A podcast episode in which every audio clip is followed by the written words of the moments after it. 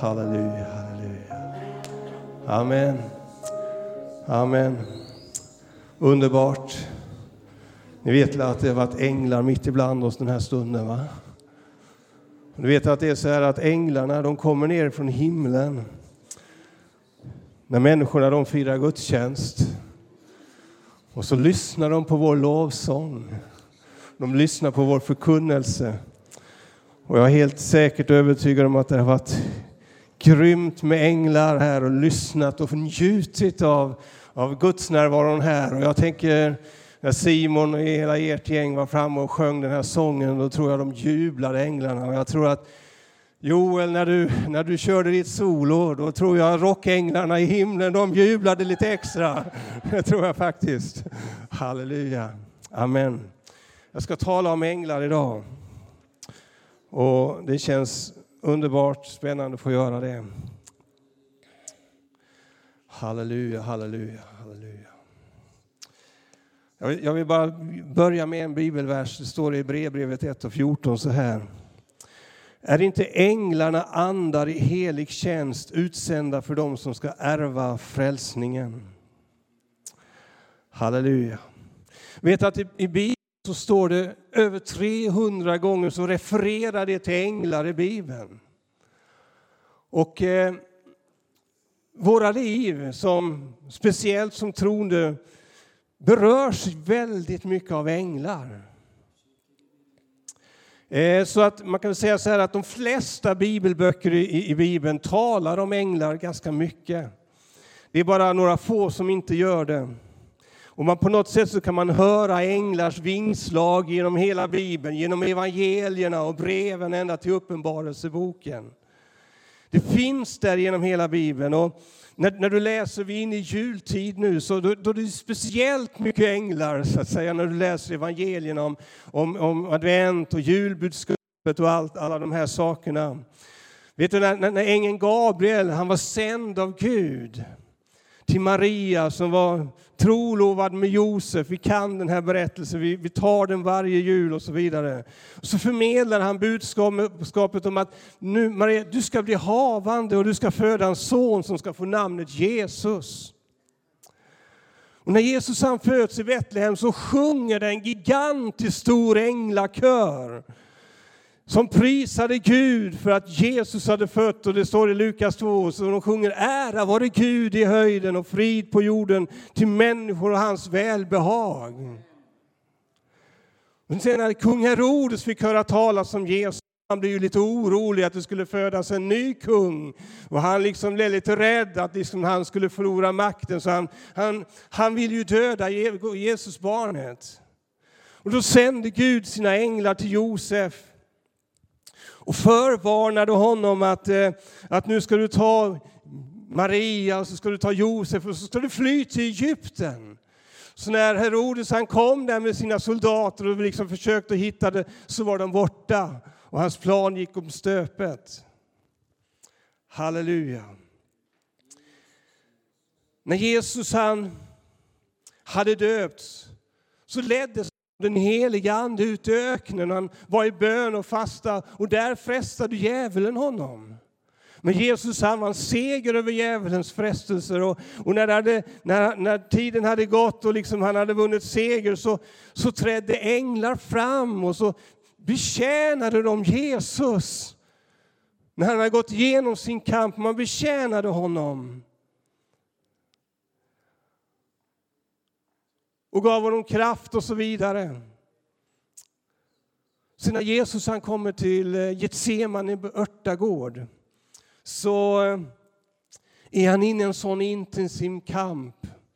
Fader, det här är nog fruktansvärt. Jag håller på att gå åt hela jag. Han, han svettades blod i den ångest han upplevde. Men han sa, Gud, inte, inte min vilja utan din ber han där och lärjungarna de, ja, de hade ju somnat, de orkade inte hålla ut i bön. Och Jesus han fick kämpa där alldeles själv. Och då visade sig en Herrens ängel från himmelen från, från honom och gav honom kraft i den stunden. För att gå vidare. Han gav honom kraft. Och så kommer sen Judas med sina översteprästers medarbetare och medhjälpare och, och folk med svärd och så vidare för att gripa Jesus. Och en av Jesu lärjungar högg av en av översteprästernas tjänare. Han drog svärd av örat. Och Jesus tog örat och lade tillbaka på platsen och helade honom. Och så säger han, tillrättavisar han sin lärjunge och så säger han så här att, eller menar du inte att jag kan be min fader att han sänder lärjungar till min tjänst för att det står mer än tolv legioner män, änglar till min tjänst. Liksom bara ett ord från mig så skulle de här över tolv legioner änglarna komma ner och betjäna mig. Vet du, 12 legioner änglar. Om du tittar i den romerska armén som är en legion 6 000 soldater. Och det innebär att, det innebär att Jesus han säger till sin lärjunge att vet du att över 72 000 lärjungar står i beredskap i himmelen och ser på allt det här. Änglar ja, så sa jag. Lärjungar. Änglar står liksom och är beredda, är beredda att gripa in bara ett ord ifrån mig. Förstår du vilken 72 000 övermäktiga änglar. Men han säger i samma andetag att men hur skulle då skriften uppfyllas som säger att detta måste ske? Och så gick han vidare in och försonade oss ifrån alla våra synder på Golgata kors. Halleluja. Och när Jesus hade dött på Golgata kors och stått upp från de döda och så återvänder han tillbaka till sina lärjungar och visar sig för dem. Visar sig för många andra, mer än 500 fick se honom på ett tillfälle, men han visar sig för ganska, väldigt många människor. Och sen så lämnar han lärjungarna. Och då läser vi i Guds ord att då står lärjungarna och tittar upp för Jesus. Han börjar lyftas upp på skyn. Och så står de och tittar efter honom när han liksom dras upp bland molnen i skyn. Och plötsligt så står det två skinande män, två änglar vid sidan om dem och så frågar de, vad står ni och tittar efter? Och tittar du efter Jesus, och säger de att det är på samma sätt som Jesus han lyftes upp här. På samma sätt ska ni få se honom komma tillbaka. Amen. Min vän, Jesus kom i änglars närvaro och han lämnade denna jorden i änglars närvaro. Halleluja. Och när Jesus kommer tillbaka för att hämta hem sin församling så står det att då ska en ärkeängels ljud lyda och en basun är det va som ja. Som finns med hela ända vägen in i slutet. Halleluja. Och på samma sätt, min vän, som det var för Jesus som upplevde att änglarna följde honom hela vägen, hela livet, i allt vad han gjorde. På samma sätt, min vän, är det för dig och mig som människor och Guds barn. När du och jag föds och blir små barn så säger, så säger Bibeln så här i Matteus 18 och 10 att se till att ni inte föraktar någon av dessa små. Jag säger er att deras änglar i himlen ser min himmelske faders ansikte. Och det är utifrån det här bibelordet många menar att vi kanske har en skyddsängel var och en av oss. Och så pekar man på den här bibelversen. Men oavsett om jag har en skyddsängel eller inte skyddsängel så är det ändå på det sättet att du och jag som människor, när vi tar emot Jesus Kristus, så följer änglarna vid vår sida livet igenom. Halleluja. Precis på samma sätt som, som Jesus. Och när Jesus han berättar om Lazarus, ni vet den här fattige mannen som kommer till himlen så står det i Lukas 16 så här, så dog den fattige och fördes av änglarna till platsen vid Abrahams sida som visar att den dag du och jag lämnar bord, detta, det, denna jord så kommer Guds änglar att föra oss in i Guds närvaro. Halleluja. som är med från det att du föds till den dagen du lämnar jord så kommer Guds änglar att vara med dig varje dag i hela ditt liv. Amen. Så därför är det lite konstigt att vi inte talar mer om änglar än vi gör eftersom de är en så naturlig del av våra liv. Och för många är det här sagor. Fina bilder som man sätter upp med änglar med vita vingar och så vidare. Men min vän, Bibeln talar om att änglar oavsett hur de ser ut, de är en verklighet för varje troende människas liv, livet igenom. Halleluja. Och min vän, när det gäller ditt och mitt liv så är de här för att så har Gud skapat änglarna för att de ska betjäna dig och mig. I psalm, 19, eller psalm 91 och 11 så står det så här att ty han ska ge sina änglar befallning om dig och bevara dig på alla dina vägar. Halleluja. Det innebär att Guds änglar de finns där för att beskydda dig, de finns där för att bevara dig, de finns där för att styrka dig, de finns där för att trösta dig, de finns där för att ge dig insikt, de finns där för att ge dig råd, de finns där för att betjäna dig och allt utifrån Guds befallning till änglarna vad de ska göra med oss i våra liv. David han upplevde Guds beskydd. Jag tror det är många här som skulle kunna vittna om samma sak genom en Herrens ängel. I psalm 34, 7, 8 så säger han så att jag orkar inte längre. Då ropar jag till Herren och han hörde mig och han räddade mig ur alla mina svårigheter. För Herrens ängel ställer sig skyddande bredvid dem som tar Gud på allvar. Och det står också så här, jag läste Handbok för livet här, men det står också i, i, vår, i den vanliga bibeln att Herrens ängel slår ett läger omkring dem som fruktar honom. Och Det innebär min vän att, att du som har tagit emot Jesus i ditt liv, du som fruktar honom, du som går, lever ditt liv med honom.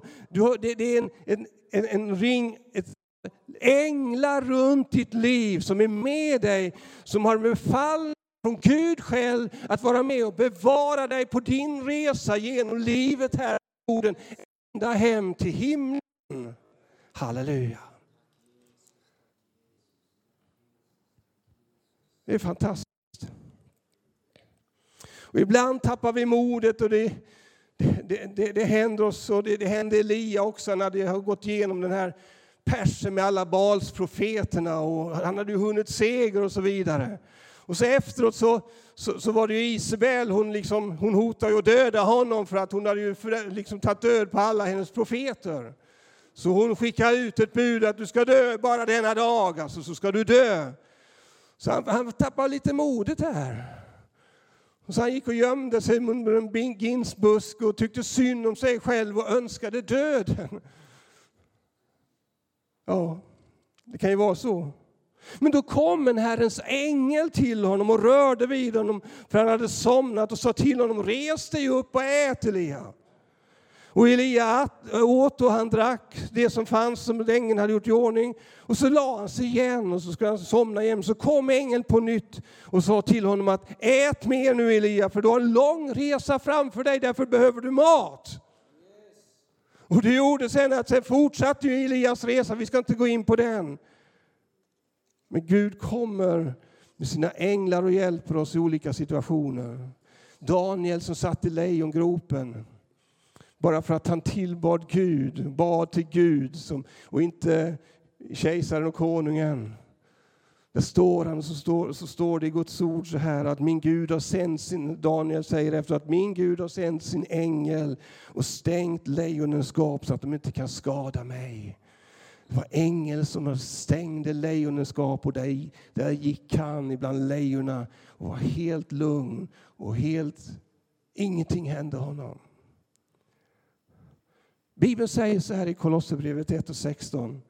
Ty i honom skapades allt i himlen och på jorden, det synliga och det osynliga, tronfurstar och herradömen, makter och väldigheter, allt är skapat genom honom och till honom, står det. Han skapade det osynliga och han skapade det synliga. Det synliga, det vet vi, det är här. Men han skapade också det osynliga. Det finns en osynlig värld. Han skapade tronfurstar som också kan översättas med tronänglar. Han skapade andefurstar. Det ordet kan användas också med änglamakter som har inflytande och makt över världsordningen. Han skapade makter och väldigheter, alltså myndigheter, som också handlar om andevarelser och ärkeänglar som Gud har gett myndighet för att utföra bestämda, eh, av Gud bestämda uppgifter i universum och på vår jord. Bibeln talar om att Gud har skapat ärkeänglar. Den högste ängel, Mikael, Judas sexa, var en ärkeängel.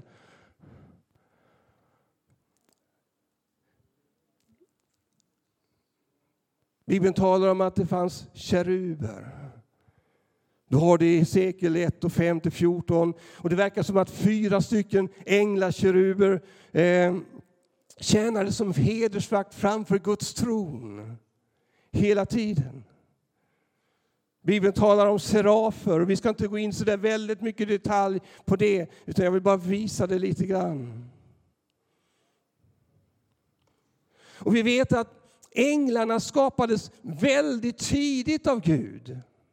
De fanns redan innan jorden skapades, för att de var med när jorden skapades.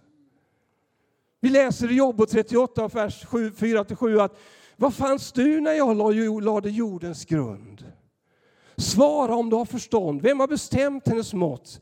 Du vet. Vem spände mätsnöret över den? Och var fick hennes grundfelare på sina, sina fästen?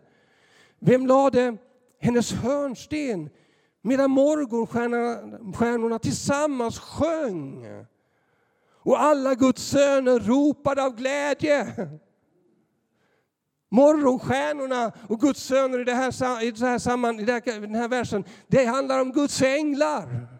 Guds änglar fanns där inför tronen redan i skapelsen och lovsjöng och upplevde glädje i det Gud gjorde. Han skapade dem. Han skapade, Gud skapade änglarna.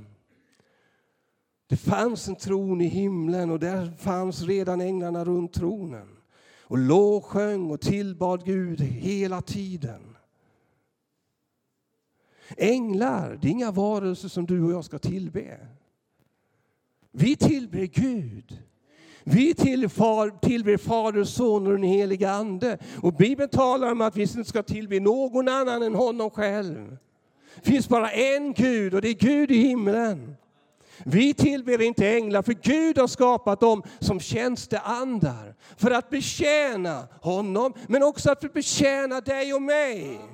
Och man tillber inte någonting som betjänar en, utan det är Gud. Och sen är det människor, sen kommer änglarna. Så vi tillber inte Gud, men vi skulle ha lätt att göra det om vi skulle se änglar, att det skulle uppenbaras för oss i majestät och de mäktiga änglar som finns. Vi kommer in lite mer på det sen. Mäktiga änglar. Starkt ljussken. Det skulle vara lätt att börja tillbe sådana, men vi tillber inte änglar.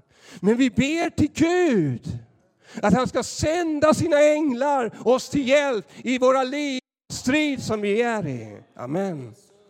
Det är en helt annan sak. För de är skapade av Gud för att fullfölja ett speciellt syfte som Gud har tänkt med dem. Spännande va? De är skapade till att vara till tjänst och betjäna Guds barn, Guds församling, dig och mig som troende. Psalm 123 säger alltså att de utför hans befallning så snart de hör ljudet av hans befallning. De finns över hela jorden. De finns över hela jorden. Halleluja. Är inte änglarna andar i helig tjänst utsända för att de ska ärva, för dem som ska ärva frälsningen? Min vän, du, du är den som ska ärva frälsningen. Och han är utsänd för din och min skull. Halleluja. Halleluja. Grundtextordet för eh, änglar det är änglos, gudomlig budbärare eller sändebud. Halleluja, det är en del av deras uppgift. Det är viktigt att vi förstår att änglar de är andevarelser. De har alltså inga kroppar. Och för det mesta så agerar änglarna i det fördolda eller i den osynliga världen. I den andliga världen. För det är den andliga världen som strider mellan gott och ont pågår. Strider mellan Gud och Satan, strider mellan Guds änglar och djävulens änglar. Djävulen Lucifer som också var en, en, en högt uppsatt ängel i himlen en gång. Vi hörde lite Maria var inne på det förra söndagen också men som blev frestad av att han såg hur man ärade Gud och tillbad Gud och han kände liksom att han, varför ska bara han tillbes?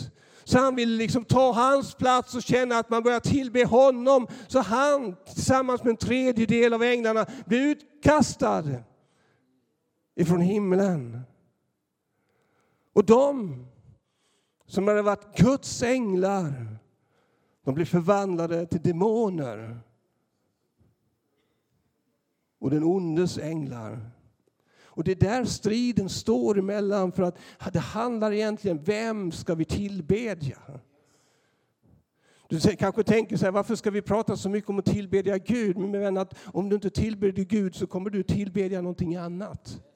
De som säger någonting annat vet inte, talar inte sanning. Man tillber alltid någonting i livet. Vi tillber Gud, för han är vår frälsare och vår mästare. Men det där är den osynliga världen som, som änglarna mest strider och är, är i funktion. Och det gör att ofta så ser inte du och jag änglarna. Vi är inte ens medvetna om dem många gånger. När Herren sände sin ängel för att rädda, rädda Lot ur Sodom så såg de ut som vanliga män. Lot och de, hans familj uppfattade inte alls att det var en ängel som kom och skulle rädda dem. Det såg ut som vanliga män, gubbar, som kom där och hjälpte dem ut ur Sodom. Men det var två änglar från himlen. För att änglar är andar som, ut, som, som, liksom som visar sig i olika skepnader och många gånger kommer de som man ser ut som en människa. Och Hebreerbrevet säger så här också, glöm inte att visa gästfrihet. Ty genom gästfriheten har somliga fått änglar till gäster utan att veta om det. Så min vän, var noga med gästfriheten, för någon gång så kommer det någon in i ditt hem, min vän, som kanske är en ängel. Och då är det viktigt att du behandlar den på ett underbart sätt. Och det innebär att man behandlar alla lika, eller hur? Ja. Oavsett vem som kommer. Men ibland så uppenbarar sig änglarna som människor som talar till dig, som ger dig råd, som hjälper dig i olika situationer. Men ibland händer det saker i livet också där änglarna griper in fast i det osynliga. När min pappa och min bror, min äldsta bror, var ute och körde, han var bara lite, Åke han var bara en liten grabb, han låg i en sån här tvättkorg som vi hade.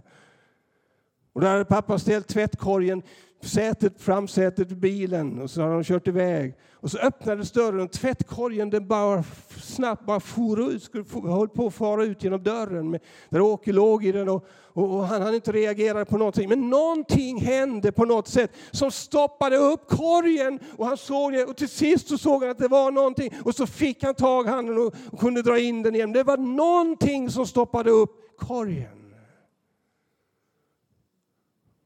Och jag är helt övertygad om att han är en ängel. Och jag tror du också har upplevelser i ditt liv. Ibland händer det saker och situationer i ditt liv. En gång så var jag på väg att köra hem från arbetet. Det var snö och slask och så kom jag ut i den här slaskgrenen, ni vet. Där man, det, liksom, det, går, det funkar inte att styra helt enkelt, utan det bara, det bara går åt skogen så att säga. Och jag kände det liksom att nu, nu är det kört. Men av någon konstig anledning så plötsligt så bara kom bilen in tillbaka. På vägen igen.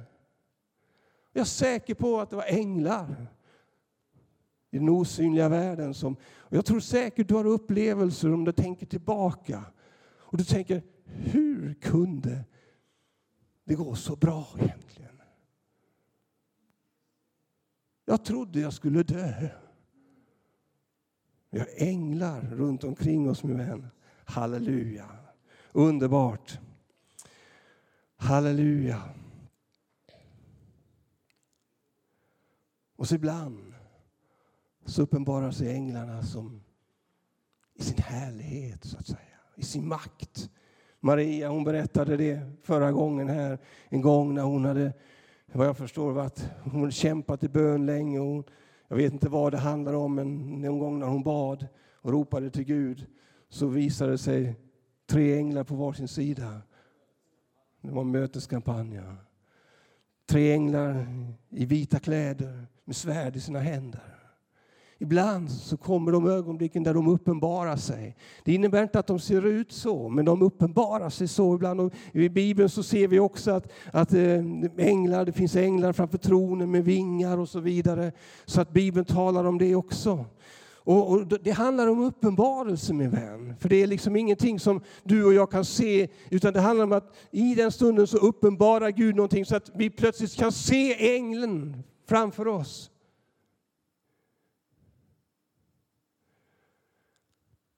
Bibeln har fullt av exempel på det här också.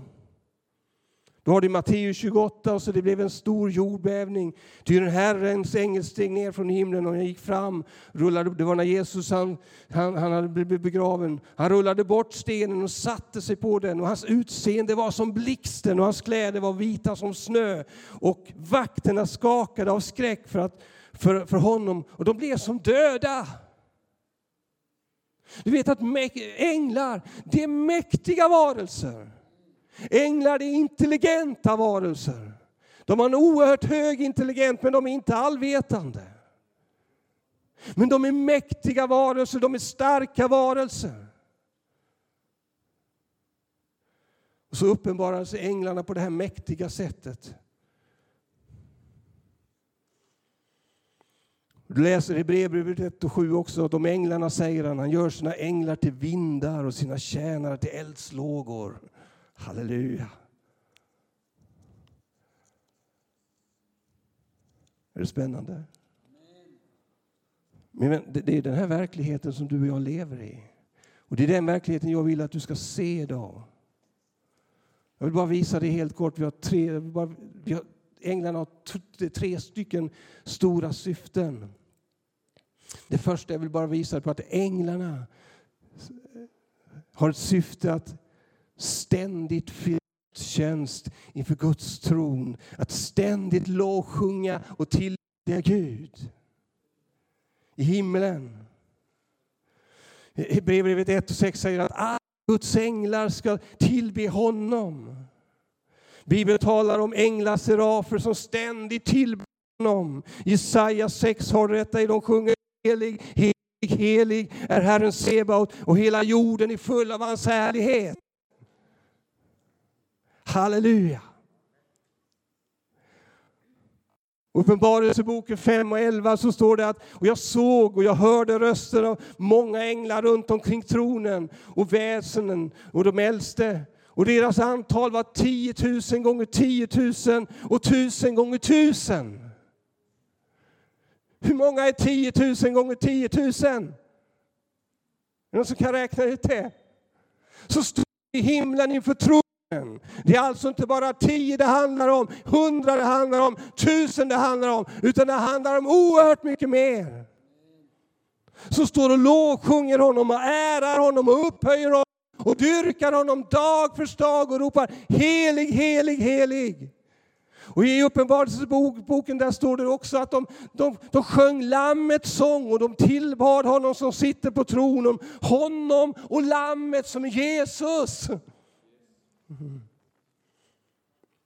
För att de tillhörde tacksägelsen och priset och äran och makten i evigheternas evighet. Halleluja. Deras uppgift var att ständigt tillbedja, lovsjunga, dyrka, upphöja Gud som sitter på tronen i all evighet. Halleluja.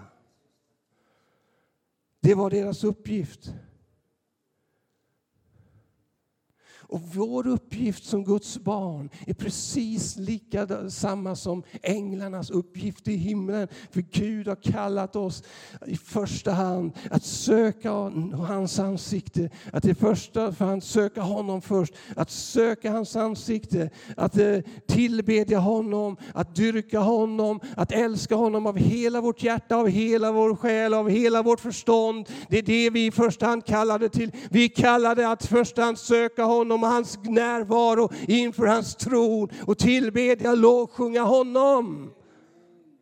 Skillnaden på änglarna på dig och mig är att änglarna som finns i det här mötet, de lyssnar på vår förkunnelse, de lyssnar på våra lovsånger och de har en liten avundsjuka för att de har någon, vi har någonting, en dimension som inte de har eftersom de är tjänsteandar. För att vi har upplevt Guds nåd och barmhärtighet i våra liv. Vi har upplevt frälsningen, vi har upplevt förlåtelse för våra synder. Och därför, för att vi har upplevt den nåden och upplevt den kärleken, så tillber vi honom. Den dimensionen, mina vänner, han har inte änglarna.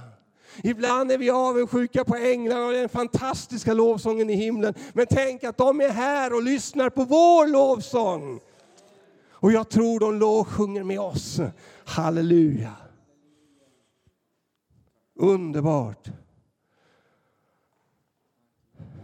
Sök mitt ansikte, jag söker, söker ditt ansikte, Herre, jag söker dig. Vi har i psalm 27. Johannes 4.23 säger att den tiden kommer, ja den är redan här. Då sanna tillbedjare ska tillbe Fadern i ande och i sanning. Halleluja. I ande och sanning. Till sådana tillbedjare vill Fadern ha. Vi är tillbedjare med vän. Halleluja. Och min vänner, du tänker på det här, Maria var inne lite på det också, därför ska jag inte säga det som hon sa förra gången. Men, men lovsång och tillbedjan är en oerhörd maktfaktor, den andliga sidan i den himmelska världen. Mellan Guds änglar och, och demonerna. Det är maktfaktorn när du och jag börjar lova Gud och sätter på tronen. Halleluja. Så att Dock är du den helige, den som tronar på Israels lovsånger läser vi. Vi läser den ofta när vi lovsjunger. Men det är att när du och jag börjar lovsånga, så, lovsjunga så sätter vi Gud på tronen i det här mötet, i det här sammanhanget. Och min vän, det handlar om att du intar, du intar Guds maktområdet och då försvinner mörkret. Så när vi lovsjunger här så är det Guds ljus som råder, Guds närvaro som råder. Och det finns inte en demon, det finns inte ett mörker som kan komma in och göra någonting, för det fördriver honom. Halleluja. Det andra är det andra är att vi änglar är ett Guds sändebud. Vi har redan varit inne på det. Ängeln, eh, eh, Guds sändebud, en ängels sändebud, budbärare, sända på uppdrag som vi redan har läst, som utför hans befallning så snart de hör ljudet av hans befallning. Och det går snabbt. Det här säger jag inte att det står i Bibeln, men jag hörde en judisk rabbin som talade om det här som menar att, eh, att änglarna är skapade av Gud utifrån hans andedräkt, utifrån hans ljus och utifrån eld. Och är det så att änglarna är födda utifrån hans ljus så rör de sig väldigt snabbt. Det innebär att när Guds befallning går ut, min vän, så på mindre än bråkdel av sekunden så är den hos dig. Halleluja. Det kan hända att du håller på att ramla över en kant som skulle innebära att du kommer att dö. Men redan när du är där, innan du hinner falla, så är han där och trycker upp dig på en gång igen. För det är sån kraft i änglarna. Och att de är sändebud innebär, precis som Maria fick ett budskap från Gud. Alla de andra exemplen på Bibeln, i Bibeln eh, som vi har. När du kommer i en situation Eh, när du kommer i en situation så kommer Guds ängel där och kanske bara säger, har ett budskap till dig. Och du kan uppleva det genom en människa, du kan uppleva det som en människa, du kan uppleva det genom en uppenbarelse av att änglarna verkligen står där. Eller på något annat sätt. Men de är där för att hjälpa dig, stötta dig, tala till dig, uppmuntra dig, att hjälpa dig ända vägen, ända hem till Gud. Halleluja. Det sista jag skulle säga, och jag tror Christian kommer in på nästa gång, om att änglar är stridsänglar. Det säger sig själv när vi talar om att det är en strid i den andliga världen. Det är striden mellan demon, den, don, den djävulens demoner och Guds änglar. som säger att det är, det är en strid. Den här världen som finns där mellan striden, den påverkar dig och mig som människor oerhört mycket. Den påverkar, den, det, kan få, det som sker där, det påverkar det synliga så att säga. Och därför, därför, jag vill bara veta att du ska veta om det här. Så ibland, ibland, ibland, har du varit med? Ja, ibland kan jag bli så missmodig. Och jag, jag förstår, jag, för jag har lärt mig det genom åren. Jag, jag, förstår att det här är en attack. Ibland kan det vara att när man har upplevt en seger i Guds rike och så dagen efter så kopplar man av och så har man liksom inte garden uppe riktigt. Så, så kommer man in i ett sånt missmod som så man nästan håller på att dö. Och så får man be i Jesu namn så får du släppa taget nu. Jesu namn så lämna mig. Och så försvinner det. Och ibland behöver vi hjälpa varandra också där. Eller det kan vara helt andra saker.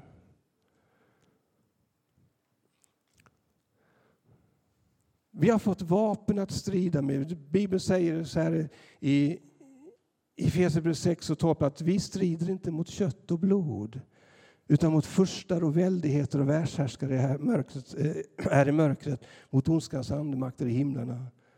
Och så ta, fortsätt, ta därför på er hela Guds vapenrustning. Jag hinner ju inte undervisa om vapenrustningen nu. Men gå hem och läs det. Ta på dig vapenrustningen varje dag. För det är ett beskydd för dig.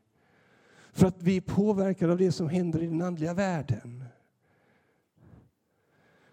Och likadant här så, så det är väldigt viktigt att säga, min vän, att när du tänker på det här, oh, nu ska vi ut och strida och så här, och tycker att det är jättehäftigt liksom, och ha ett svärd och Bibeln och Guds ord, och så svingar du till det. Men min vän, det här är ingen lek, utan det här är på fullt allvar. Så jag vill bara säga dig att striden, den, spring, den börjar inte med att du springer ut och startar ett krig mot demoner och hit och dit. Utan striden den börjar när du söker Guds ansikte och börjar lovsjunga och tillbe honom och bli en sann tillbedjare i ande och sanning.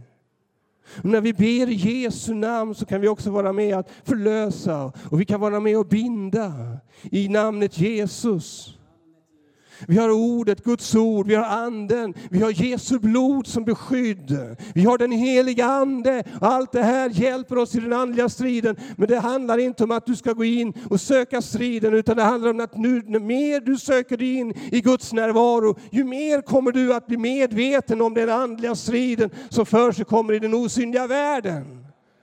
Ber du bara Gud som haver på kvällen och ingenting mer så kommer du inte att reflektera över den här världen. Men ju mer du söker Guds ansikte, ju mer du låter dig påverkas av den heliga Ande, ju mer kommer du också bli medveten om den andliga striden. Och ju mer, då, då, då först kan du börja använda de vapen som Gud har gett dig min vän. För det är ingen lek, det är på allvar. Och det handlar om att leva ett heligt liv, ett rent liv. För att vara i striden och vara oren, det är helt förödande. Det handlar om att leva ett heligt liv för Gud. Halleluja. Och Sen måste du förstå också, striden är inte din, det är Guds. Bibeln säger att Herren ska strida för er där och ni ska vara stilla där i. Det är en konst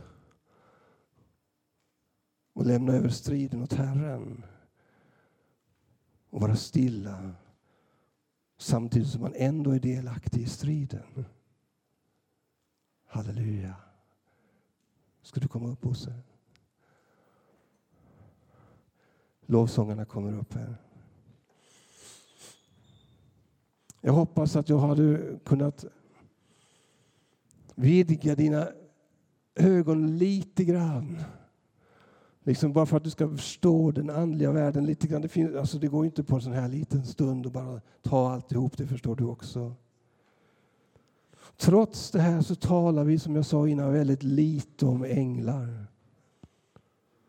En del tror fortfarande, även kristna, tror att det är sagor. Men vi vet att det är en verklighet. Halleluja.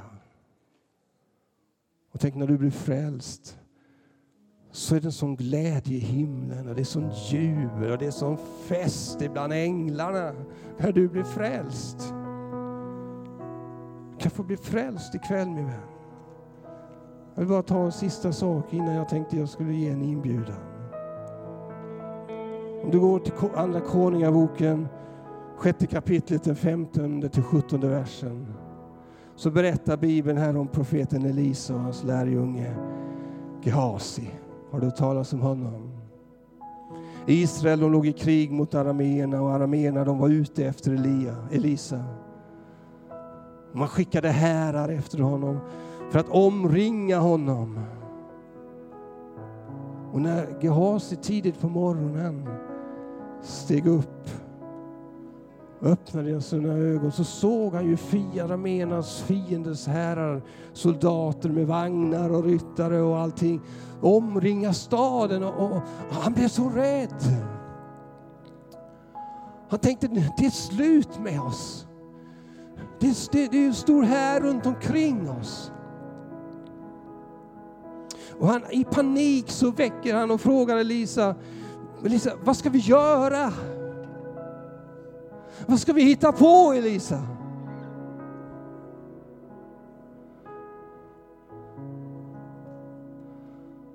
Och Elisa svarade honom lugnt bara.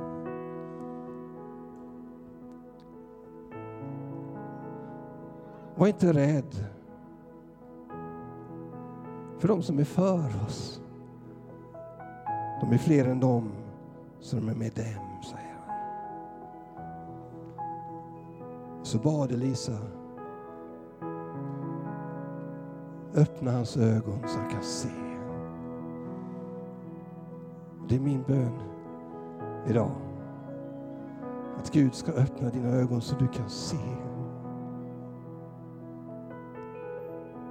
Och Herren han öppnade Gehazis ögon och han fick se in i den andliga världen som också fanns där, som också var lika verklig som det han såg först. Och då såg han Guds mäktiga armé av änglar. Och berget var fullt av hästar och vagnar och eld och, och runt omkring Elisa.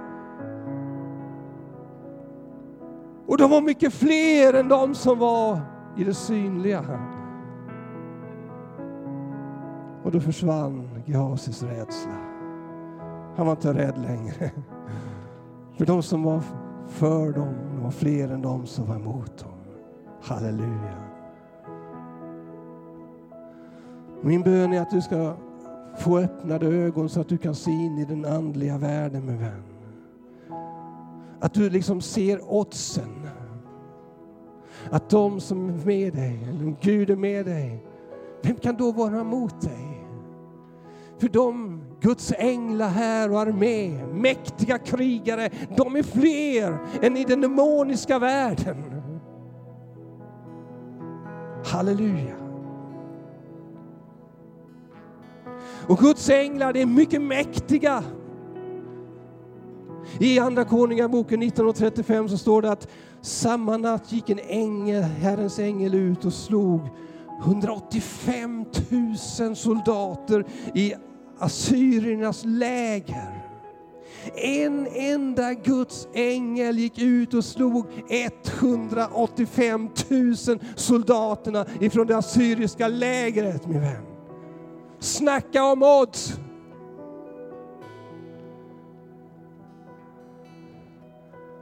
Halleluja. Det är det som står i beredskap för dig. På samma sätt som över 72 000 änglar stod i beredskap för Jesus, så står den här av änglar i beredskap för dig min vän. Och frågan idag är, är du beredd att ta ett steg närmare Gud idag, den här stunden? För att få öppnade ögon och se vilka odds du verkligen lever i.